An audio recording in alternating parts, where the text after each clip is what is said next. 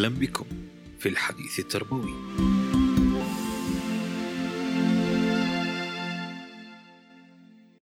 كانت المجلة التربوية الإلكترونية حلما بدأ منذ عام 2015 ثم تحقق هذا الحلم في عام 2018 حيث كانت المجلة مبنية على احتياج فخلال سنوات طوال لم نجد مجلة عربية تهتم بكل شؤون المجال التربوي كان هناك موقع ونعتبره الوحيد الذي يهتم بتكنولوجيا التعليم.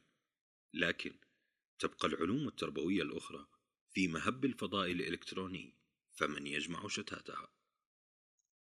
وبعد أن قدمت المجلة التربوية الإلكترونية العديد من المواد المعرفية في المجالات التربوية المختلفة وأقامت عددا من اللقاءات مع المختصين في البحث العلمي والمناهج والإحصاء وتقنيات التعليم.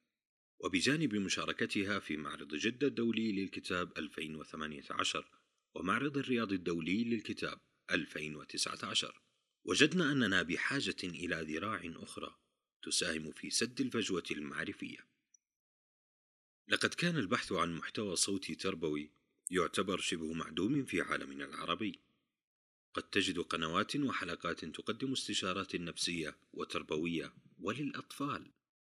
لكنك لن تجد من يحدثك عن نظرية تربوية في بناء المناهج وتصميمها أو عن تقنية حديثة وتوظيفها في التعليم أو عن أسلوب إداري وفعاليته أو عن خطوات تساعدك في كتابة بحثك بشكل ناجح. ولهذا قررنا في المجلة التربوية الإلكترونية أن نبادر للمساهمة في صناعة محتوى تربوي صوتي يفيد المستمعين والسائرين في طرقات الحياة.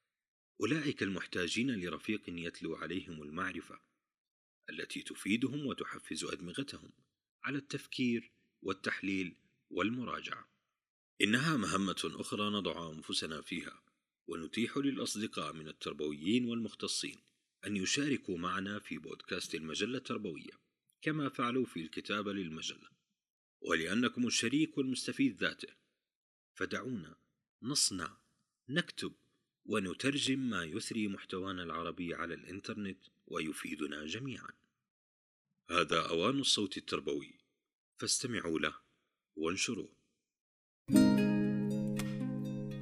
كنتم مع بودكاست المجلة التربوية الإلكترونية.